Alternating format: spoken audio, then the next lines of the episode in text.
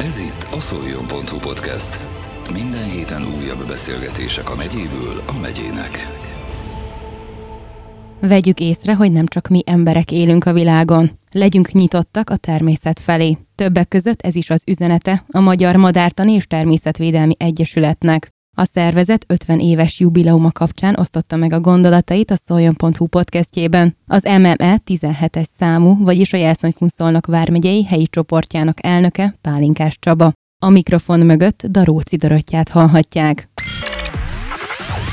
Ez itt a szoljon.hu podcast.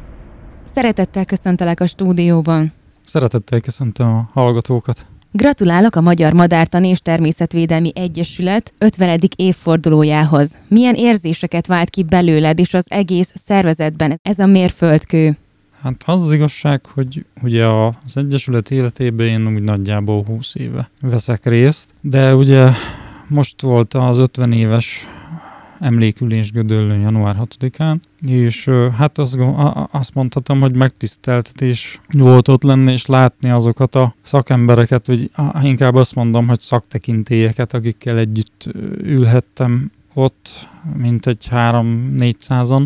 Úgyhogy hát olyan az érzés az, az a, a, tisztelet irányukba, leginkább ez, ez jött ki belőlem, akkor amit ott éreztem, hogy hogy, hogy óriási munkát végeztek ebben az 50 évben, és rendkívül nagyon fejlődött ez az egész egyesület. Azt gondolom, hogy át sem fogjuk tudni beszélni, annyi, annyi minden uh, folyik ebben az egyesületben, úgyhogy uh, fantasztikus, fantasztikus az a munka, amit, amit, amit elvégeztek, és ha egy iciri-picirit is mi ehhez hozzájárulhattunk, akkor, akkor én már azt mondhatom, hogy meg vagyunk elégedve, de ebben tényleg mi csak egy iciri-piciri csepp vagyunk ebben a óriási nagy tengerben. Említetted, hogy az 50 év alkalmával összejöttetek ki több mint 400-an. Korábban nem volt erre lehetőség, vagy folyamatosan kommunikáltok egymással, csak inkább a social médiában, telefonon, vagy e-mailes rendszeren belül?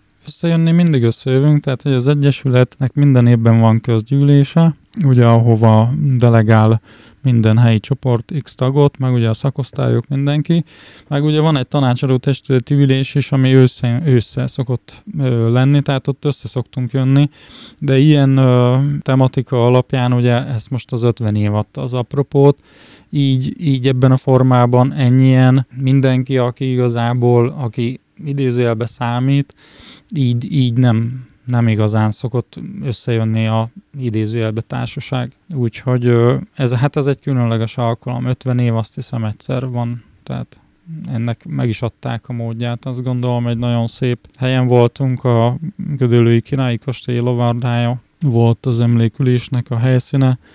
Különböző áttekintő előadásokat nézhettünk meg, hogy honnan és hova jutott és mit csinált az Egyesület. Úgyhogy egy szó mint száz. Ebben a formában azért nem mindig jön össze a csapat. Érthető. És említetted azt is, hogy nagyon sokat fejlődött, és nem biztos, hogy át tudjuk most ezt az egész egyesületi tevékenységet beszélni. Mégis kezdjük el valahol. Te mit tapasztalsz, mit és mennyit fejlődött ez az Egyesület az elmúlt 50 évben? Mondtad, hogy te 20 éve vagy benne, de akár azt a 20 évet is nézhetjük. Hát nézzük az 50-et, mert ugye az egy speciális helyzet, azért 1974-et írunk, amikor én még meg sem születtem, de megszületik egy olyan uh, igény, hogy legyen egy országos egyesület, ami abban az időben azért nem volt egy olyan egyszerű történet, de az egyesület megalakulását is itt meg kell említeni Rakoncai Zoltánt, aki ugye az egyes számú tagsági kártyának a tulajdonosa sajnos már nem él, de neki köszönhetjük tulajdonképpen a, az Egyesület létrejöttét, mert hogy a, a, az előszervezést ő vezényelte le, ő akkor a Országos Természetvédelmi Hivatalnak volt vezetője, és ugye az ország több helyén már akkor is szerveződtek madáras tematikájú szakkörök, egyéb ezzel a témával foglalkozó csapatok, és ugye ezeket összehúzták, és lett egy egyesület, ugye 74. január 6-án a fővárosi barlangmoziban mintegy 200 ember megalapította az egyesületet.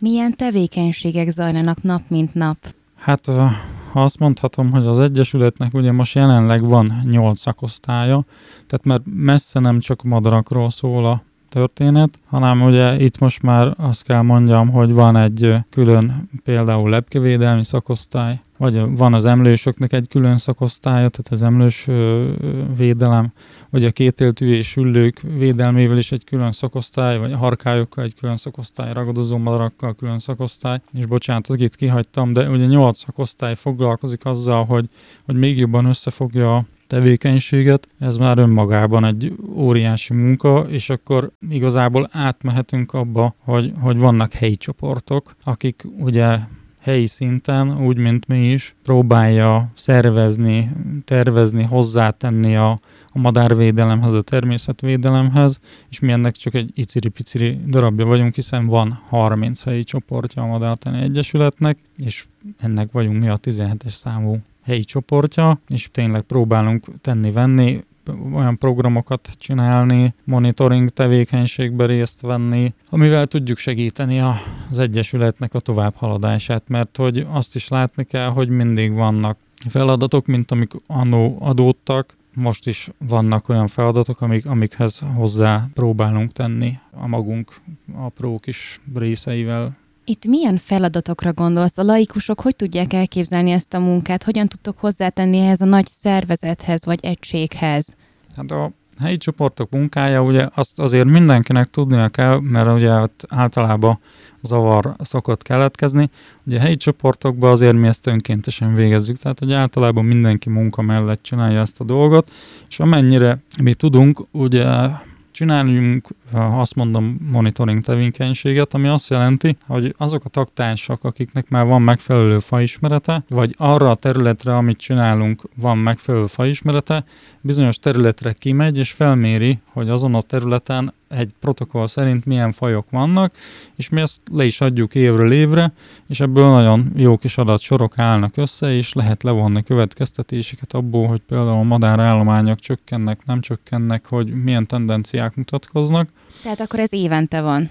Hát Mi? folyamatosan van, tehát hogy van több program, mert például van egy Madál Atlas program, ezt folyamatosan lehet csinálni, az bármikor elindulsz a természetbe, akkor csinálsz egy ilyen fajlistát, akkor azt folyamatosan tudod feltölteni, és ezekből az adatokból ugye mm, megfelelő körülmények között ugye le tudnak vonni bizonyos következtetéseket, ha minél hosszabbak ezek az adatsorok, annál jobb, de van egy mindennapi madarak monitoringja, az egy teljesen más protokoll szerint az évente költés időszakban kétszer van felmérés, egy-egy két és félszer két és fél kilométeres négyzetbe, 15 ponton kell felállni, és ott meghallgatni, megnézni, hogy mik vannak, mik énekelnek, mik vannak a területen, mik mennek át esetlegesen, és akkor ebből is nagyon jó kis adatsorok jönnek össze, mert itt meg már azt gondolom nagyjából olyan 25 éve foglalkoznak ezzel, és itt már, már most mutatkoznak olyan tendenciák, amik például egy mezőgazdasági agrár döntésnél felhozható, hogy például az adott madárfajból az elmúlt 25 évben mennyi fogyás vagy hány százalékkal csökkent, mert hogy tudományosan alátámasztható, hiszen kint vannak az emberek, akik értenek hozzá és hallgatják, és látják azt, hogy valamelyik madárfajból fogy, vagy éppen stagnál a létszám, vagy éppen felfutóban van, és akkor ezekből egész komoly következtetéseket lehet kivon, levonni. Átlagosan hogy áll most ez a tendencia? Inkább növekvő vagy csökkenő ez az irány? Hát nem jól, szerintem nem jól állnak.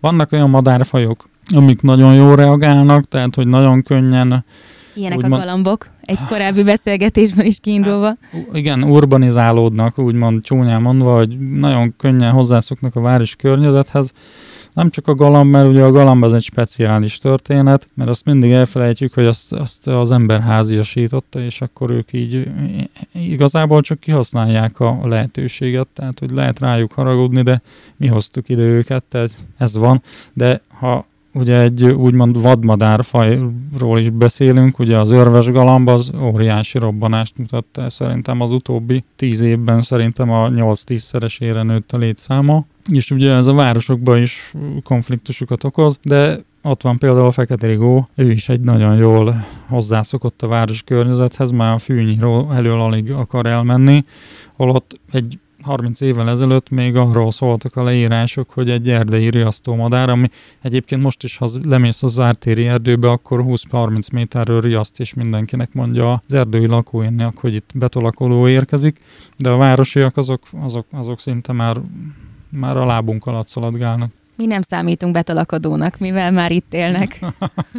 hát igen. Az elmúlt 50 év során milyen jelentős eredményeket ért el az MME a madártan és a természetvédelem területén? Hát nagyon sokat.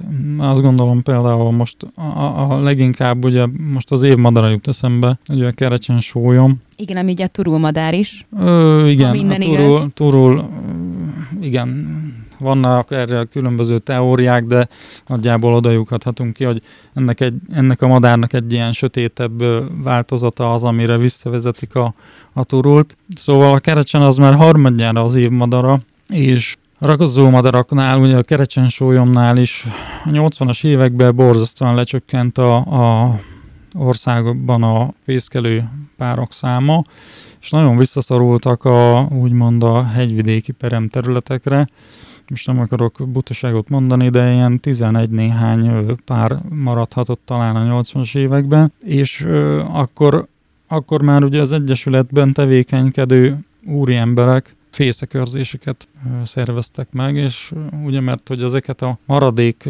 fészkeket is az előszeretettel kifosztották, mert ugye a sólyom az egy jó kis árucik volt, meg a sólyom tojás, és ezeket megvédték és így egy szépen lassan elkezdett szaporodni ez a kerecsen sólyomállomány, de hát el lehet képzelni, hogy milyen őrizni a sólyomfészket ott nomád sátras módszerekkel. Tehát, hogy ez, ez, ez, az, ez az, egy azt, hivatás. Azt hiszem, hogy igen, tehát hogy ehhez már egy komoly elhivatottságnak kell lenni, hogy ezeket az emberek meg, megcsinálják, de ugyanez megtörtént például a Parlagisasnál is, tehát hogy ott is egy 20 pár körül maradhatott országosan, és, és onnan indult el a védelem, és majd a, a live pályázaton keresztül a források elnyerése, és akkor még jobban lehetett ezekre a madarakra figyelni, és most már arra ott tartunk, hogy a parlagisasból mint egy 400 pár van országosan, ami ami egy, egy nagyon szép szám, és azt kell mondjam, hogy ha innen szólnakról kimegyünk bármelyik irányba, nagy valószínűséggel, mint hogy a, a hétvégén zajló mm, nappali ragadozó szinkron, amit sas szinkronnak neveznek, és láttunk, és bármerre megyünk innen szólnak környékéről, látni fogunk, tehát hogy most már úgymond nem egy ritka ság, de rendkívül le volt, le volt csökkenve a számok ott a 80-as évek környékén. Tehát, hogy ezek, ezek mind óriási sikerek, vagy hogy ne csak a, ne csak madarakról beszéljek, ugye Kunodacsi és Kumpeszjár között van egy Rákosi Vépera Védelmi Központ, ahol én is kétszer személyesen vettem részt annó, amikor létrejött ez a, ez a, a védelmi központ, és ott is óriási ö, pici kis állományok maradtak fel, ugye országosan itt ott, ott és az Egyesület ezt kézbe vette, és most már ott tartunk, hogy egész szép számmal tudtak kibocsátani ugye kígyókat, most nem akarok butaságot mondani, de mintha 4900 kígyót eresztettek volna szabadon, amik újra be tudják népesíteni az arra érdemes területeket, mind ott a, a kiskunsági részen, mind a hanságban, mind a kis fennmaradt peremterületeken a kígyóktól félő emberek nem biztos, hogy ennek feltétlenül örülnek, de nyilván ez szükséges azért az életünkhöz, mint minden faj. Én azt gondolom, hogy szemléletváltás kellene, hogy legyen, mert tehát nincs ilyen, hogy hasznos, meg nem hasznos, meg, meg. Tehát a rákosi vipera egy apró kis kígyó, ami ugyan mérges kígyó, de a marásában azért nem igazán lehet belehalni tehát azért nem egy, nem egy csörgő kígyó, tehát, vagy egy fekete mamba, úgyhogy ennyire nem kell tőle tartani. Azt gondolom, hogy a, a régen a tájban élő ember is együtt tudott élni ezzel a, meg ezekkel a jószágokkal, tehát hogy meg kellene próbálni egy kicsit visszamenni a természetbe, meg egy kicsit elfogadni azt, hogy ezeknek az élőlényeknek ugyanolyan helyük van a, a Földön, mint nekünk, tehát hogy azt gondolom nem kell félni, úgyhogy ne féljünk egyáltalán ezektől a dolgoktól, mert az, az nem gondolom, hogy, hogy jó felé vezet, ha mi most elkezdünk félni ezektől a éppen talán 80 centisre megkinövő kígyótól. Még az év madarára egy pillanatra visszatérve, akkor ha jól értem, ugye most idén a kerecsen súlyom, ez a madár az, ami megnyerte úgymond ezt a díjat, viszont ezt azok kapják meg, azok a fajok, akik veszélyeztetettek, vagy hátrányosabb helyzetben vannak, ha jól értem, ugye? Ö, igen. Na most ebben az évben, ö, hát a kerecsen súlyom, azt gondolom, hogy nincs akkora óriási biztonságban, hogy most kijelentsük, hogy soha többé nem kell rá vigyázni, nem mindig kell rá vigyázni, mert most is egy 160-180 párról beszélünk országosan, tehát hogy erre folyamatosan kell vigyázni ezekre a, ezekre a fajokra. Úgyhogy nincs az, hogy most mm, vége a védelemnek, és akkor most már minden jó. Egyébként maga az évmadara a program, amikor elindult, már az szerint lettek ugye a fajok kiválasztva az utóbbi években, hogy egy-egy fajcsoport volt a lényeges, tehát hogy most a vizes élőhelyek, vagy az agrár élőhely mindig megpróbálja az aktuális faj rávilágítani azokra a problémákra, amiket ezekből, amit mondtam az előbb, ezekből az adatsorokból esetlegesen leolvashatók. Tehát, hogy most az agrártárban nem biztos, hogy jó, hogy minél nagyobb táblákon termelnek például ilyen agrársivatagoknak nevezzük mi ezeket, hogy óriási táblákon egy-egy monokultúra, tehát egyetlen növény van. Ez nem feltétlenül túl jó a, a fai sokszínűségnek, úgyhogy ez szerint lettek kiválasztva, tehát most a kerecsen az igazából azért lett kiválasztva, mert hogy ő egy zászlós hajója. Tehát, hogy egyrészt, mint a magyarságnak is egy, egy szimbóluma, egy, csodálatos madara a pusztának, és igazából egy, egy szép eredmény az, amit el tudott az Egyesület ezzel a madárral érni a Bagyura János vezérletével. Még nagyon sok kérdésem lenne így a védett fajokkal kapcsolatban, viszont próbálok az 50 évnél maradni, mert hogy ugye így is szűkös az időnk, és milyen eseményekre lehet a 2024-es évben számítani így a jubileumi hát orsz- ünneplés során? Országosan egészen biztos, hogy sok esemény lesz. Mi a részünkről azt gondolom, hogy egy-egy túrát fogunk esetleg szervezni, vagy ha, ha, ha minden összejön, akkor talán egy madarásztábort a nyárra, de ugye ez attól is függ, hogy a tagtársak hogy érnek rá, meg hát az azért több tényezős a dolog, de egészen biztos, tehát hogy országosan nagyon sok esemény fog az 50 év kapcsán ö, lezajlódni, majd igyekszünk mi is ehhez hozzátenni. Egyébként el kell, hogy mondjam, mert hogy nem lenne szép dolog, ha, azt mondanám, ugye a mi helyi csoportunk is 74-ben már megalakult, azt hiszem, hogyha mindent jól mondok, akkor június 16-a lesz a napja, vagy 50 évvel ezelőtt. Lőrinc István, Lőrinc Pista bácsinak a vezérletével, ő főtitkár helyettese volt, tehát hogy ő ott volt a fő vonalban, tehát hogy az mi helyi csoportunk az egyik, egyik első volt, aki, aki a, a nagy egyesület után megalakult, és akkor próbálta összefogni az itteni a környékbeli madarászokat is olyan tevékenységet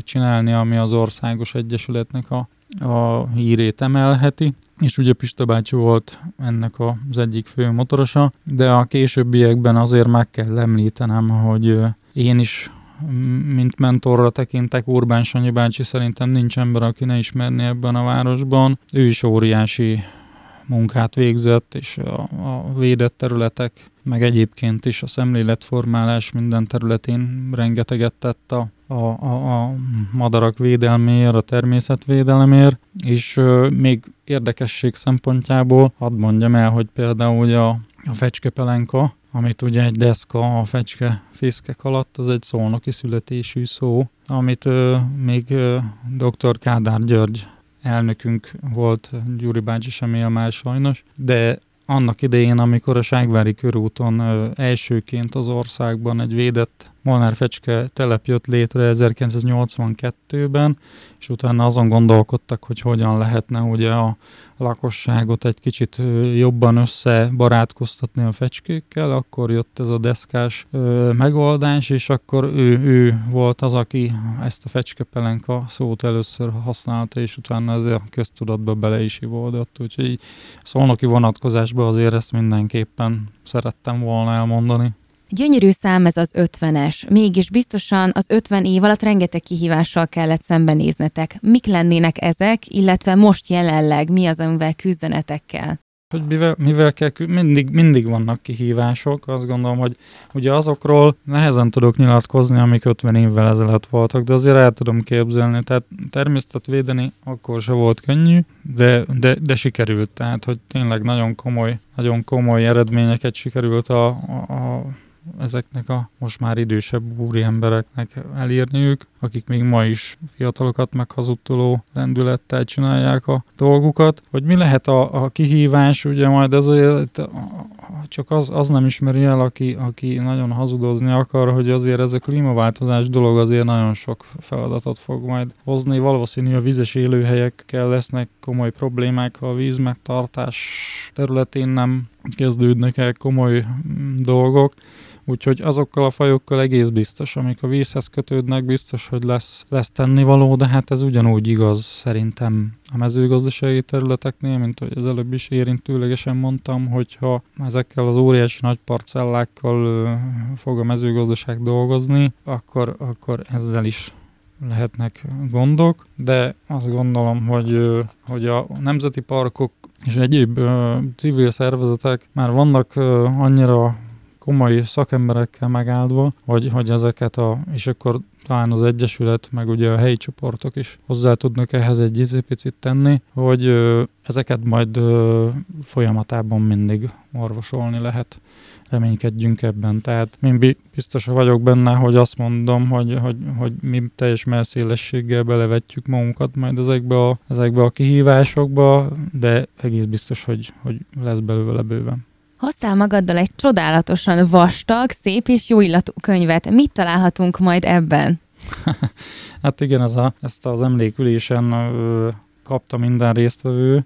Ugye ez a Magyar Madártan és Természetvédelmi Egyesület első 50 éve ez a könyv címe. És hát ugye ebben le van írva minden arról, hogy ezt a haraszti Laci bácsi szerkesztette. Én is a saját kis helyi csoportunk dolgait megpróbáltam Lőrinc Pista bácsival, még tavaly kétszer is meglátogattam nagy körülbe, és összeszedegetni azokat a dolgokat, ami, ami a mi szempontunkból fontos lehet. Hogy rólunk is van egy három oldalnyi anyag, de hát ebben, ebben nagyon sok minden van. Tehát hogy a kialakulás, hogy annak a, hogy is jött össze, milyen volt akkor ez az egész háttértörténet, akkor ugye bemutatja magát a, a, a, dönt, a testületet, hogy hogy néz ki, ugye az, hogy, hogy milyen szakirányokat határozott meg annó az Egyesület, hogyan fejlődött ugye a szakosztályokat, bizottságokat, mert hogy nyolc szakosztálya van legyen jelenleg a, az Egyesületnek, de ugye van egy ifjú, ifjúsági tagozata is, amit, amit a meleg szívvel ajánlok a, a fiatal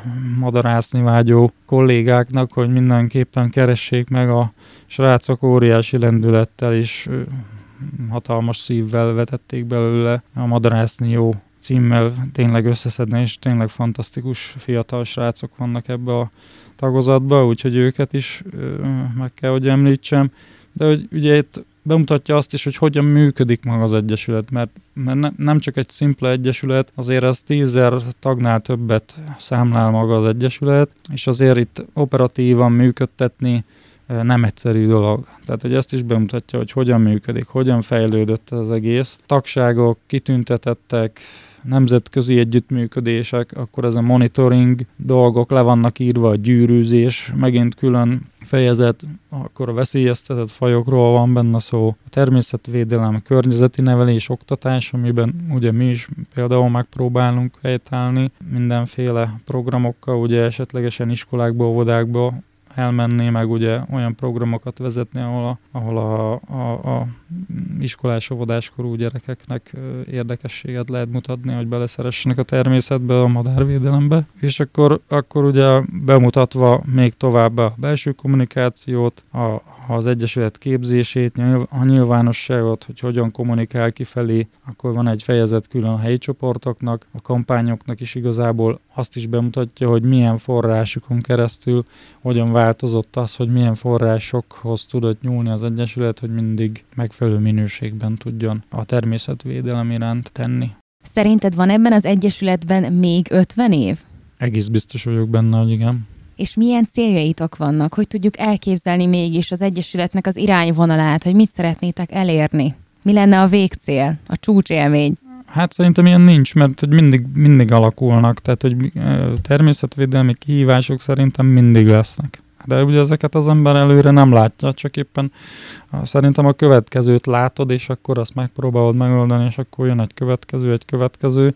Úgyhogy szerintem nincs egy ilyen egy hegycsúcs, amit látunk, és akkor ha odafölérünk, akkor meg leszünk elégedve, vagy meg lesznek elégedve az országos vezetők, mert ugye azt is, tehát hogy teljesen más szemszögből nézik ők, mint egy, egy helyi csoport örül, ha általában, tehát hogy a sajátomról beszéljek, örül, ha, ha azért a munkája, meg a család, meg az egyéb tevékenységei mellett néhány programot, vagy néhány olyan apróságot hozzá tud tenni ehhez, a, ehhez az összességhez, hogy, hogy, hogy pozitívan jöjjön ki ebből. Úgyhogy nincs egy ilyen jövőkép. Én szeretném, hogyha ugye én saját helyi csoportról, én szeretném, hogyha minél több fiatal csatlakozna hozzánk, hogyha minél többen hoznának ugye úgymond saját ötleteket, amiket meg tudunk valósítani, mert hogy igaz, hogy Szolnok vármegyének nagyon nincsen nemzeti parki területe, de azért vannak értékes területeink, tehát hogy azért, hogy mi, mi nekünk is van munkánk, feladatunk, hogy a középtiszát például ö, megfelelő képpen tudjuk bemutatni, hogy lássák az emberek, hogy ez egy óriási érték. Ugye a Tiszavirágról mindig sok szó esik, de, de ö, magáról a, a Tisza környéki galéria erdők azt gondolom, hogy hogy ezeket nagyon-nagyon jó volna kicsit magasabb fokra, kicsit jobban megbecsülve, hozzáállva ezekhez a, ezekhez a területekhez, e, ehhez jó lenne hozzátenni, meg jó lenne majd valamikor újra, mert hogy annó, amikor én csatlakoztam, akkor még voltak táborok, itt helyi szinten is, jó lenne, hogyha ezt újra tudnánk éleszteni, és akkor a, a legkisebbektől kiindulva tudnánk talán szépen lassan felépíteni itt is egy egészen ö, jó kis csapatot, ami most is jó, csak jó lenne, ha többen lennénk, mert ha többen lennénk ugye a munka mellett, akkor, akkor jobban tudnánk tenni-venni, többet tudnánk hozzátenni az itteni ö, helyi természetvédelmi dolgokhoz. Mi civilek hogyan tudjuk mégis segíteni az Egyesületet, vagy akár a, a madár, a természetvédelmet? nincs olyan ember, aki ne tudna segíteni. Szerintem az a legnagyobb segítség, és ugye az Egyesület mindig ö, nagyon szereti mondani, hogy tízzer tagnál több van. Én azt gondolom, hogy ez egy szép szám, de lehetne sokkal több is. Tehát, hogyha valaki segíteni akar azon, hogy ö, a madarak védelmén, akkor legyen egyesületi tag. Lépjen be, és akkor ezekért egyébként kap is ezt-azt, tehát hogy a Madár Távlat újság ingyenesen jár ö, negyed évente, ebben számos érdekességet lehet elolvasni ugye a madarakról. Mindemellett ugye a Madártan Egyesület boltjában például 10%-os kedvezményt kap egy-egy tag, tehát hogy ha valaki segíteni akar, akkor legyen tag.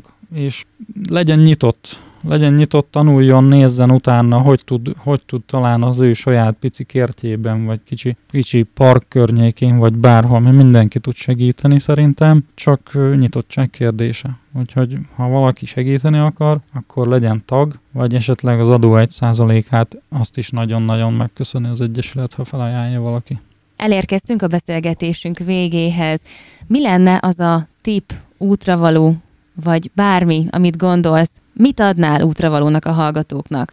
Azt hiszem, hogy azt mondanám, hogy, hogy ezt érintettük, de legyenek nyitottak a természet felé, próbálják megérteni azt, és hogyha ha minél többet vannak kint egy-egy adott területen, annál jobban meg fogják érteni, hogy nem csak mi vagyunk ebben a világban, és hogyha sikerül eddig eljutni, akkor, akkor, akkor már nyert ügyünk van, és, és, és akkor csatlakozzanak hozzánk, és védjük együtt, szeressük a madarakat, a természetet. Köszönöm szépen, és hát további 50 évet kívánok nektek! Köszönjük szépen, igyekszünk! Ez volt a szoljon.hu podcast. Minden héten újabb beszélgetések a megyéből a megyének.